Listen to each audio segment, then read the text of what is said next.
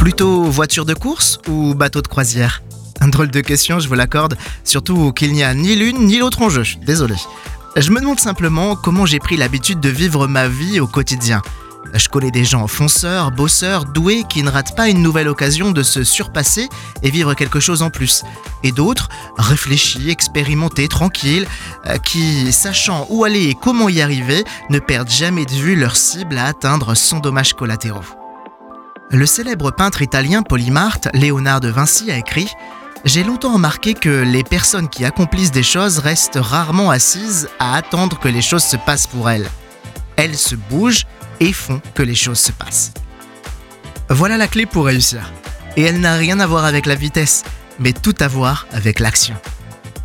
Et si aujourd'hui j'arrêtais d'attendre et commençais d'une manière ou d'une autre? Peu importe le nombre de chevaux, en avant les moteurs. Thank you.